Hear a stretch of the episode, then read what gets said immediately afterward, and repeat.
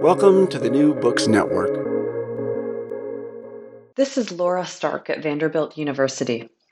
I spoke with Noémi Tousignant at University College London about the book Edges of Exposure, Toxicology and the Problem of Capacity in Post-Colonial Senegal.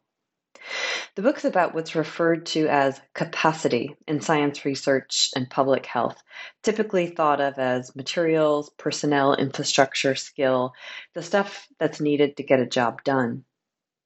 But the book observes that capacity also has what Tousignant calls temporal qualities. Time frames stretch, pause, are interrupted, suspend, or speed up.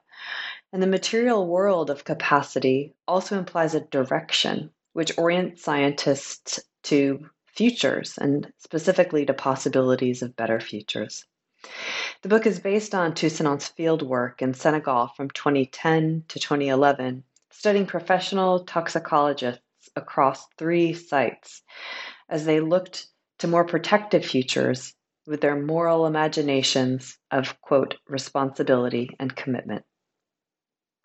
The book won the 2020 Ludwik Fleck Prize for Outstanding Book from the Society for the Social Studies of Science, and I think this award signals the book's broad relevance for anyone interested in critical studies of science, technology, and health, intrigued by phenomenology of time, keen to combine training in history with ethnographic methods, or interested in post-colonial studies, especially Africa. In their interview, we also talk about the work of Gabrielle Hecht on exposure and imaginaries of Africa, Julie Livingstone on improvisation and slow risks, Joanna Crane on commodification and global health, and Monika Krause on how NGOs perform worthy projects. The interview is a collaborative effort among myself and students at Vanderbilt University in the course American Medicine and the World. Well, this is Laura Stark at Vanderbilt University, along with students in the course American Medicine and the World. And we're really delighted to be talking with Professor Noémi Tousignant about a book, Edges of Exposure, Toxicology, and the Problem of Capacity in Post-Colonial Senegal, which came out from Duke University Press. Thank you so much for making the time to talk with us. And so I just wanted to start off by acknowledging that it's December of 2021, and we continue to be in the midst of a global pandemic. So given that we're speaking to you from the United States and the US South, and you're in London, and your interlocutors are in Senegal, I just wanted to ask how you're holding up and if you have any sense of how your interlocutors are doing in Senegal. Yeah, well, thank you. Thank you, first of all, for inviting me. I'm really honored. And from my brief and recent glimpse at some of the questions, I see, I see already in those questions a really very attentive and generous reading of my book. So I'm already really honored. So thank you for that. In terms of the question, I don't know how much I have to say. I'm doing fine. Thank you. That's also a very generous and empathetic question. I spent most of last year in Canada, so I'm a little bit still in shock at the differences in approach and, I have obviously, as you see in the book, one of my interests is the question of protection and what protection means and who gets to be protected in what way.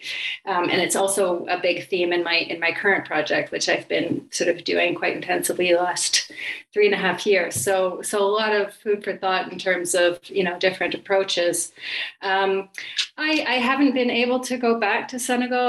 I've heard things, but I think as a sort of ethnographically oriented person. I'm actually a historian by training, but as someone who takes an ethnographic approach to things, I find it very difficult to kind of guess or glean things from afar, even though my husband's actually spent quite a bit of time in Senegal, and I still don't feel like I'm in a position to really say anything about how things are going there. But certainly at a very broad level, again, going back to the theme of the book, I think the sort of expectation that, things will go well and be stable, and that the future is predictable, is not sort of, equally distributed amongst different people. And I think how people experience these uncertain times also depends on their past experience of kind of stability, in a sense that they are being protected by kind of political structures or economic structures or not. And I think in some ways, not to minimize the experience of many Africans, especially in places where the impact has been in health terms has been much more intense. But I don't think we can really compare it's in terms of what the impact is on sort of a general outlook of what the future will bring. So yeah, I think I'll stop there on that question. Yeah, no, this is really, I really appreciate those insights. So just to sort of get some nuts and bolts out on the table about the book, is that the topic of it, really broadly, is about a struggle for capacity, and specifically about toxic risk. And so my sort of shorthand for thinking about toxicity and toxicology is it's about poison. And it's the science of the study of poisons and exposure to poisons. And then capacity. The book is really about capacity and sort of naive understandings of capacity, and then really these fleshier or sort of time-bound ideas about capacity that we'll really be getting into. And before we go there, I just wanted to have you sort of pull out what you were mentioning about not being able to make an overarching statement about the pandemic, for example, based on any observations or insights from Senegal or a specific field site or something like that. And in terms of method, mm-hmm. I just wanted to start there in thinking about the concerns around concepts like generalization and mm-hmm. Design strategies like comparisons. And so one of the things that you write about really, really nicely to launch off the book is about how the positionality of the global north sort of bends people to erroneously and unjustly, in sort of a racist kind of way, think about Africa in terms of a more limited range of experiences that are possible. So, for example, things like what Rob Nixon calls slow motion risks, and people like Julie Livingstone and Gabrielle Hecht write about in terms of the possibility of cancer, something that's really long term and like a lower level detection that is just not possible, or it's not in the imaginary about Africa. So, just to start off, could you talk about how you envision the research design of the book in terms of generalizability, the idea of comparison, and what it means for how the concepts are transferable to other sites? Yeah, that's a big question, but a good one. If I can say, I came to this topic in a very kind of exploratory, almost I wouldn't say haphazard, but this is a kind of very rare experience in the life of a researcher where I didn't have to kind of plan and design the project beforehand. I was really kind of given carte blanche to go out and do a project, and I didn't have to sell it to anyone before going, because I kind of got a position as part of a broader project that was already funded. So I didn't have to, when you're a PhD student, you have to, do a proposal and convince your supervisors in the department that your project is doable. Normally we need to get funding, so we have to convince funders of the same things. We have to set out our questions and our approach. In this case, I was really given a lot of freedom, and really just kind of set out to study a group of scientists without having questions about toxicity, even about capacity, already formulated before going there. And I think but digressing a bit, but I think that background is really important to understanding how I approached the sites that where I did research and observed, and it could really, so that theme of temporality and of capacity really came out of what people were telling me about their work, about the frustrations they experienced, about what they wish, how they wish things could be better for them. So in that kind of approach, I don't think it's very difficult to generalize, because it's a kind of rare luxury to be able to go and sort of really let the themes emerge from the field. And that, unfortunately, because that's sort of part of the political economy of research. On the other hand, I think that attention that my own sort of research participants, the people who I sort of observed and spoke to, those themes brought to my attention, I think that would be my message to other researchers is, pay more attention to these kinds of questions about, so you mentioned sort of capacity, how I try to kind of flesh it out into something that is a bit sort of more lively and dynamic, which is something that you've just pointed out, but also that's not just about kind of producing knowledge and sort of having the equipment to do it, the scientific equipment to do it, but something that has kind of political and moral valence. So it's about sort of the power to act in the world, to shape it, to create different kinds of futures. And that can mean, a very limited sense in terms of building a career, or it can mean, your power to transform society.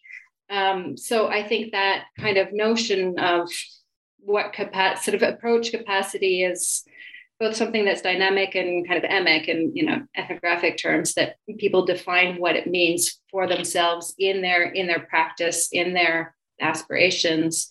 I think those are kinds of questions that haven't been asked enough in kind of anthropology of science or of medicine. And I think that would be sort of, if I could pull out one thing that I think was generalizable was that, and the kind of particular method that I ended up taking, which sort of combines material conditions and very kind of close attention to material conditions with these stories and desires and aspirations and kind of nostalgia and sort of the more sort of narrative account of what those conditions meant to people. So that's also kind of methodology that is something I think that is transferable. Yeah, great. Thank you for that. And I want to emphasize that we weren't encouraging you to generalize necessarily, but interested in thinking about your research methods, given that the standards of a scientistic approach is not really the direction that you're going in. And it's not about sort of, describing a situation that can then be compared to another situation, but more about, and I think that's true for, a lot of anthropologists, but more about sort of ways of thinking about how you describe sort of very singular realities and how you approach those. And so there's a kind of toolbox about how to observe and how to formulate your questions and how to interpret that I think is what we generally think of as being generalizable, as opposed to the findings that come out of using that approach or those questions. Yeah, great. Yeah, Catherine's group also had a question about research methods that really builds in this direction, because your methods ecologically are also really interesting. So Catherine, I'm going to invite you to hop in. Yeah, for sure. So we were wondering about how in chapter 4 of your book, you kind of discuss the importance of developing Senegal specific research methods and how those methods were integral in preserving research interest and funding. I think many people in this class are intending to do research in the future and perhaps even overseas. Do you think there's one right way to integrate area-specific ecosystems, institutions, and practices in our research endeavors, or are there a few good ways? That's a really good question. A really complex one. I would definitely go for, there's no one right way, and the kind of only right way is to never be sure you have the right way. So you could sort of constantly be asking yourself, what is right, not just for me as a researcher, but for the people whose realities you're trying to kind of do justice to. So I remember a long time ago, someone had mentioned as a kind of quality of, like, when you've done good research and you've kind of told a good account of something ethnographically, is when the people whose lives you're describing both recognize themselves and sort of see something new. They learn to see themselves and their situation differently. So you need, to do justice to what is particular about an area and what is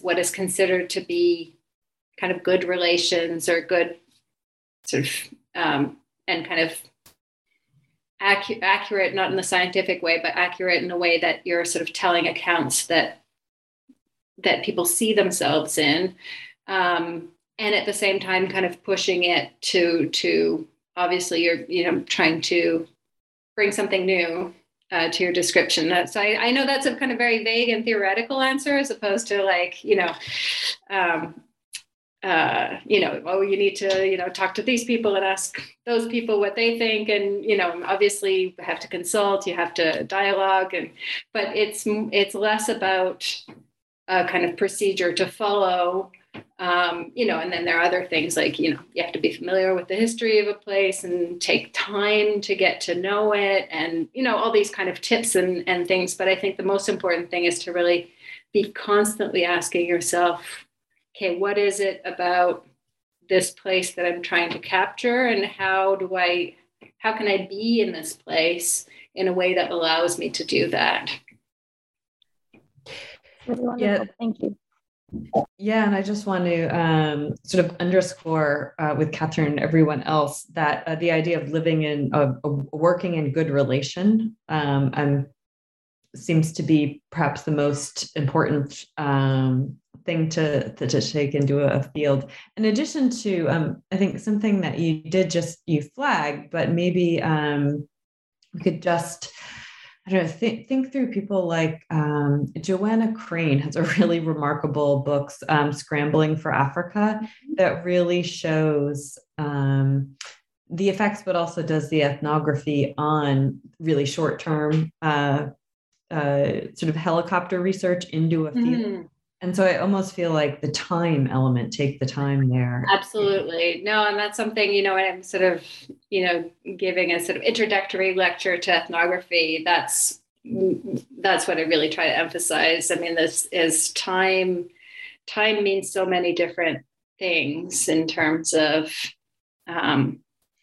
it's both a kind of epistemological tool, because you have to learn how to see, how to learn, how to, So you're not sort of getting at what's going on unless you take the time to learn slowly how to see that. So that's part of, classic descriptions of ethnography, but also in a more ethical sense, you're, that cultivating good relations. And that doesn't mean not being critical or not bringing something new. I mean, I think that's important too, not to,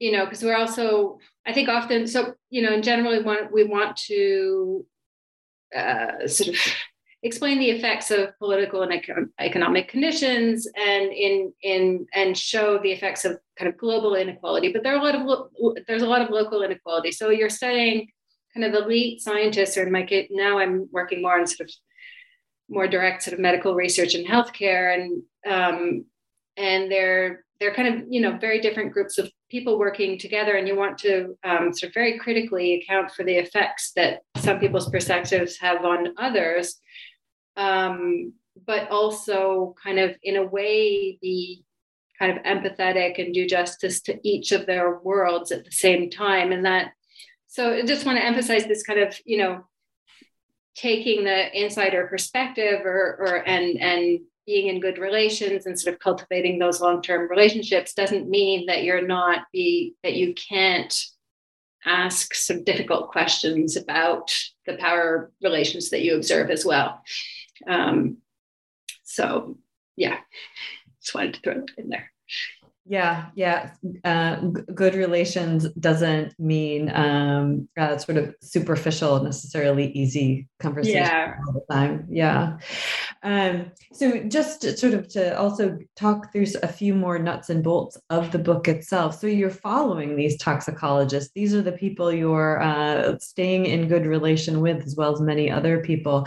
And so your strategy is to specifically follow them across three different types of sites. So university laboratories, a national toxicology detection center, a publicly funded one, and then some other more privately funded sites. And in thinking about sort of research design and timing. I mean, the book is about timing and temporality in general.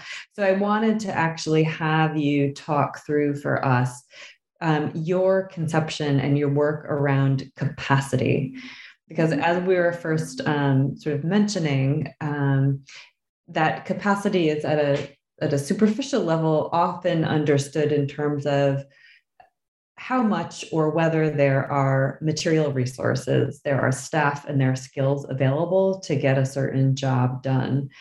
But what you're doing in with your work on capacity is linking this material aspect, this material definition of capacity, to something that has a temporal quality, which is your phrasing, the temporal quality.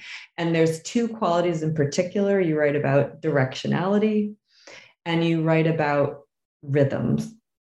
And so these are things like waiting, interruptions, prolongments, these kinds of squishy time elements that have everything to do exactly what you're able to show by spending so much time in the field.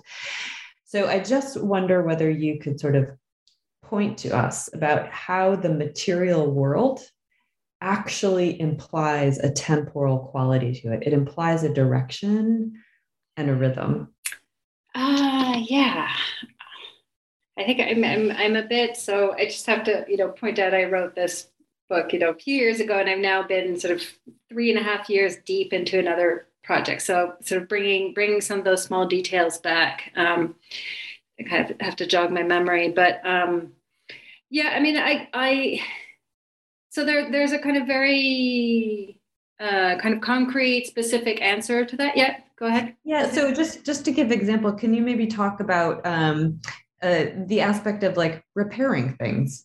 How that relates to sort of temporality, like what it is about a thing that needs to be repaired that has a temporal quality to it. It wants something.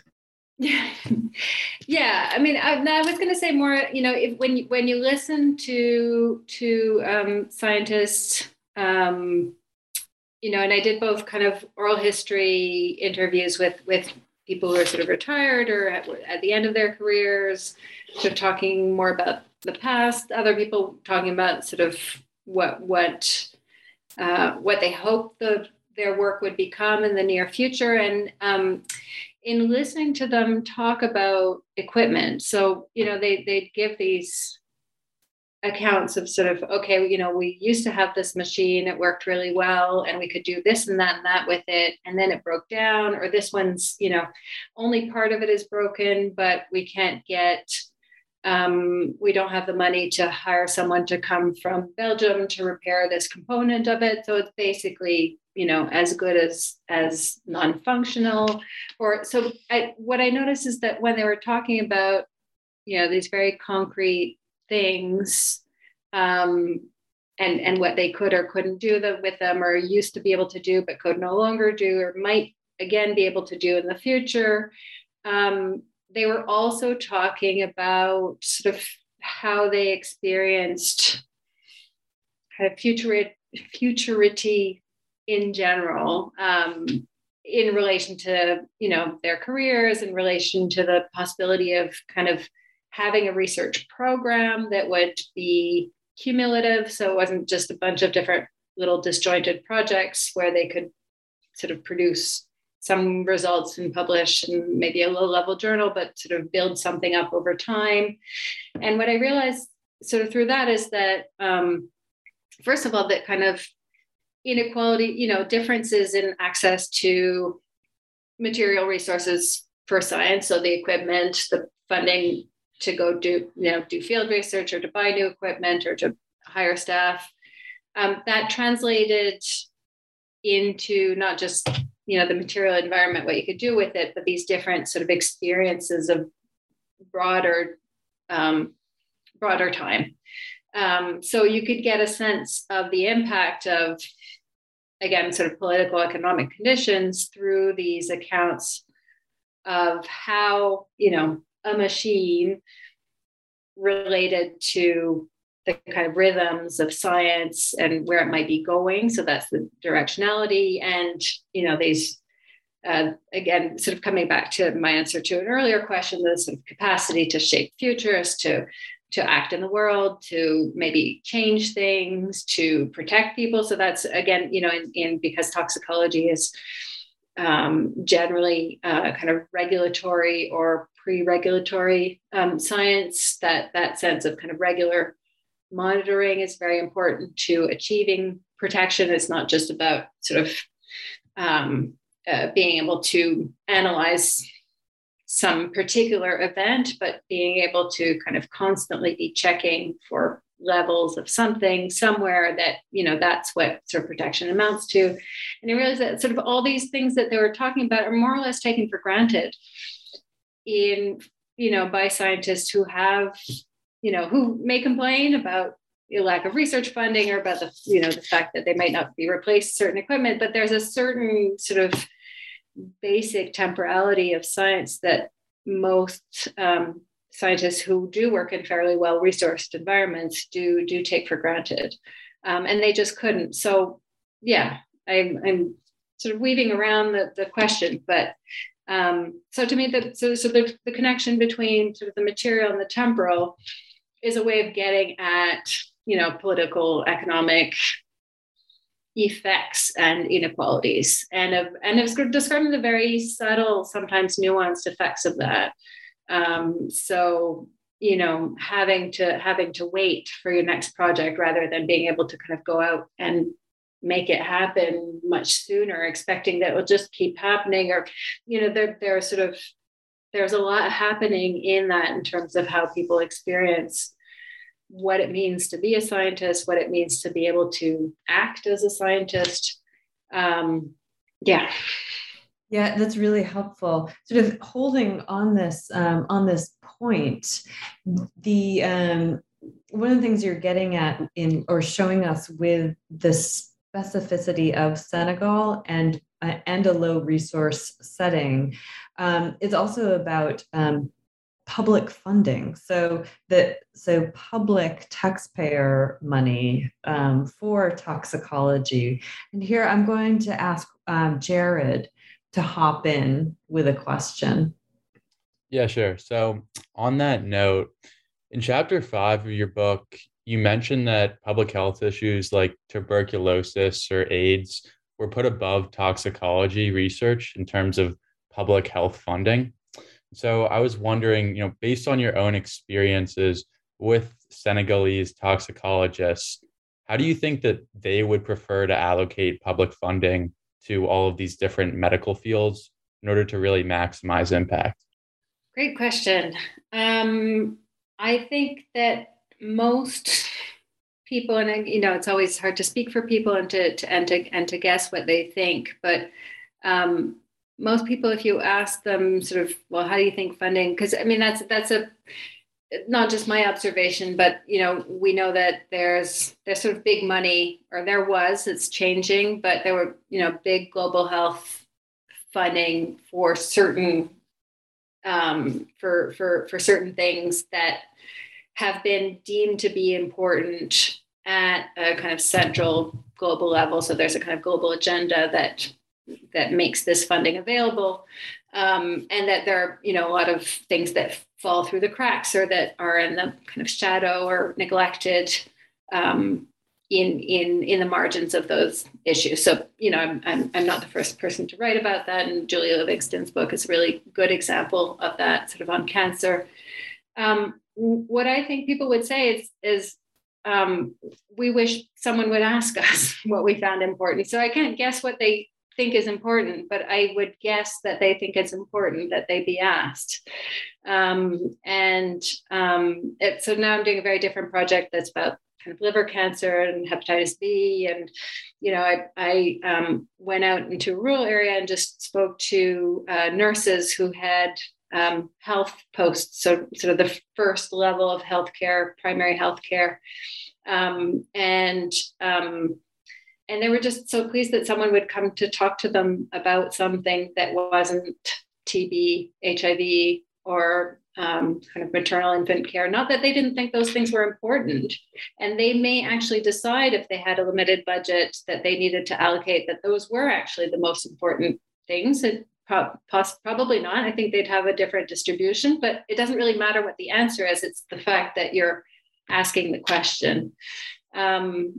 So yeah, coming back to the issue of kind of public funding or national versus kind of global funding, a lot of researchers have showed how difficult it is to kind of tease those apart, because ministries of health will tend to define their programs and priorities with the knowledge, the expectation that there is more funding for certain things than others. So it's very hard to sort of say, okay, you know, this is the national agenda, this is the global agenda, and this is where they clash, and, you know, this is how we might see things differently, because the effects are so wide-reaching of those priorities being defined elsewhere. That's such a great point. There's another book that I like called The Good Project, which is about how NGOs actually evaluate sort of ministries of health project applications in order to allocate fundings, and just amplifying exactly what you said and exactly what you found is that the project, sort of the on the ground priorities, aren't defined in terms of what is actually needed. It's defined in terms of what they know the funder will think is a good project. It's really interesting. So sort of extending this more, also thinking about entrepreneurialism around funding issues, I'm going to hand the floor over to Nathan to ask a group question. Great, thanks. So in chapter 4 of Edges of Exposure, you mentioned Project Locust Talks, and basically, do you think that you could describe this project and sort of delve into how research infrastructures can be created through entrepreneurial ventures? Yeah, sure. Thanks for that. So Project Locust Talks actually started as sort of international publicly funded project. So it initially, it was FAO, which is the UN's agriculture organization, kind of channeling funding from national governments for this project that was about sort of evaluating the toxicity of different chemical compounds used to control locusts, which is why it was called Locust Talks. So after these very big locust invasions, a lot of pesticides were used, and they said, well, we actually need to evaluate their toxicity in these very specific ecologies, because we can't necessarily rely on evaluations of toxicity that were done in labs in other countries. So part of that chapter is really just describing what an interesting project that is. And so the entrepreneurialism comes in a bit later, where the kind of project funding gets cut, and, you know, they come to the end of this project. And what's really interesting is this project goes through different phases with scientists, and particularly Dutch scientists, who are kind of really invested in, really argue for the project to keep going on the basis of the kinds, sort of how really knowledge has to be cumulative and build up over time, and how they have to they can't just drop it and have to kind of really, that these investments were made and they really need to kind of keep going further, which is really interesting. But anyway, and then that, in the more recent past, they need to, in order to maintain all this capacity that was built, they sort of encourage a more entrepreneurial approach to sort of selling privatized pesticide funding. So they end up that the lab that was doing the analyses of pesticide residues in sort of plant materials as part of this ecotoxicological research. So very much a small part of a kind of broader set of knowledge about how pesticides act in the environment that also encountered, counting the number of insects in a particular patch. So it wasn't isolated knowledge just about pesticide residues. And then it becomes that they kind of use that lab then to sell services. And some of the same people are still there. So you really get this sense of how, they have to do this to kind of maintain that capacity active.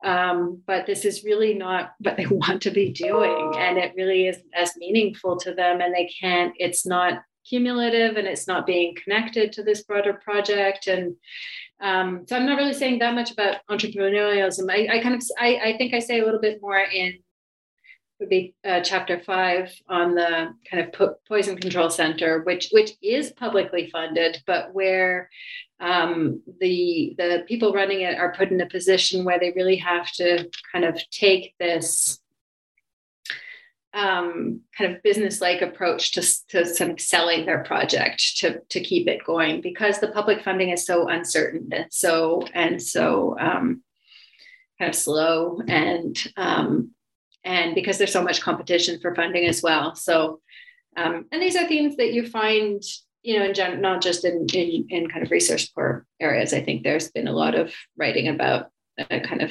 effects of neoliberal restructuring of science, of the university, of research. So these kind of themes of the entrepreneurial scientist they pop up in a lot of people's analyses.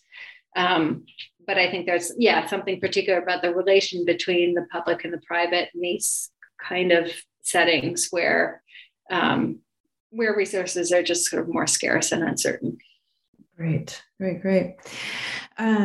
Sort of building on this, I just wanted to also flag that we're close on time. So I just wanted to ask you to take advantage of you while you're here to ask a few more questions before we say goodbye, just really quickly. So the book came across my radar for the first time because it was honored by the Society for the Social Studies of Science. So I know that not only us, but a lot of people will be looking forward to the work that you're now doing, that you just were talking about on liver cancer and hepatitis B. And so there's often from one project something that is in the kernel there that inspires the next project. So on this note, sort of on the bonus cuts of your ethnographic research, I wanted to hand the floor over to Julia and Julia's group. In your book, you bring up that a lot of your information relied on ethnographic research. Do you have any personal favorites that barely made the cutoff that you can share with us? Yeah, that's also a great question. I'm sure normally I think people would love to answer that, because there's so much you're sort of sad that you weren't able to put in. I think in my case, I'm a little bit too far from it to really have a sense of that. And it was, I didn't really have to cut that much. I mean, I had to condense, but I didn't really have to cut examples that I really wanted to put in. Where I can answer, and it speaks to kind of how you set this question up, Laura, is in terms of sort of the kernel that I want to extend. It's more about what I wish I could have done. And I think that's what I'm trying to build on in this project. And so I think you really rightly point out, and sort of some people think the book is about sort of toxicity and measuring toxicity, and some people think it's really about capacity. And I tend to agree more with the people who are, think it's about capacity. For me, that's really what the book is about. And the toxicity dimension comes in as not just one example amongst others. I mean, it's a specific kind of example because it's linked to kind of the state and public protection and a sense, you know, a science in which you're not just trying to innovate kind of new ways of producing knowledge, but also kind of trying to do a job that has this impact on you know, how much people know about the risks in their environment. But because, you know, a lot of people ask me questions about toxicity, about protection, I think those were themes that I really wanted to build on. So, you know, I wish I could have also within the scope of that project. So I open with this example about a particular sort of instance of lead poisoning that that occurred in a neighborhood in Dakar that was related to battery recycling. And I also asked a lot of questions, you know, how do sort of people on the ground conceptualize toxicity and protection? I was like, I don't know, because I didn't have time to go there, and it would have required a whole other project. I don't think it's something that could have just been sampled.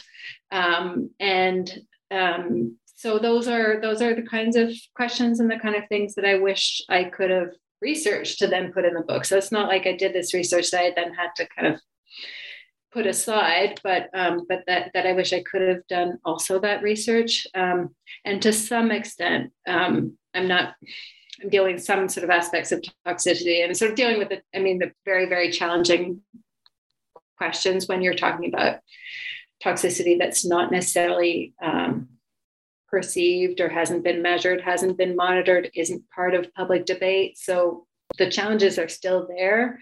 But I think I'm trying to address questions of protection and risk much more head on with this current project. So that's the kind of kernel that gets of that sense of not having done enough in the previous project that I'm bringing to this one.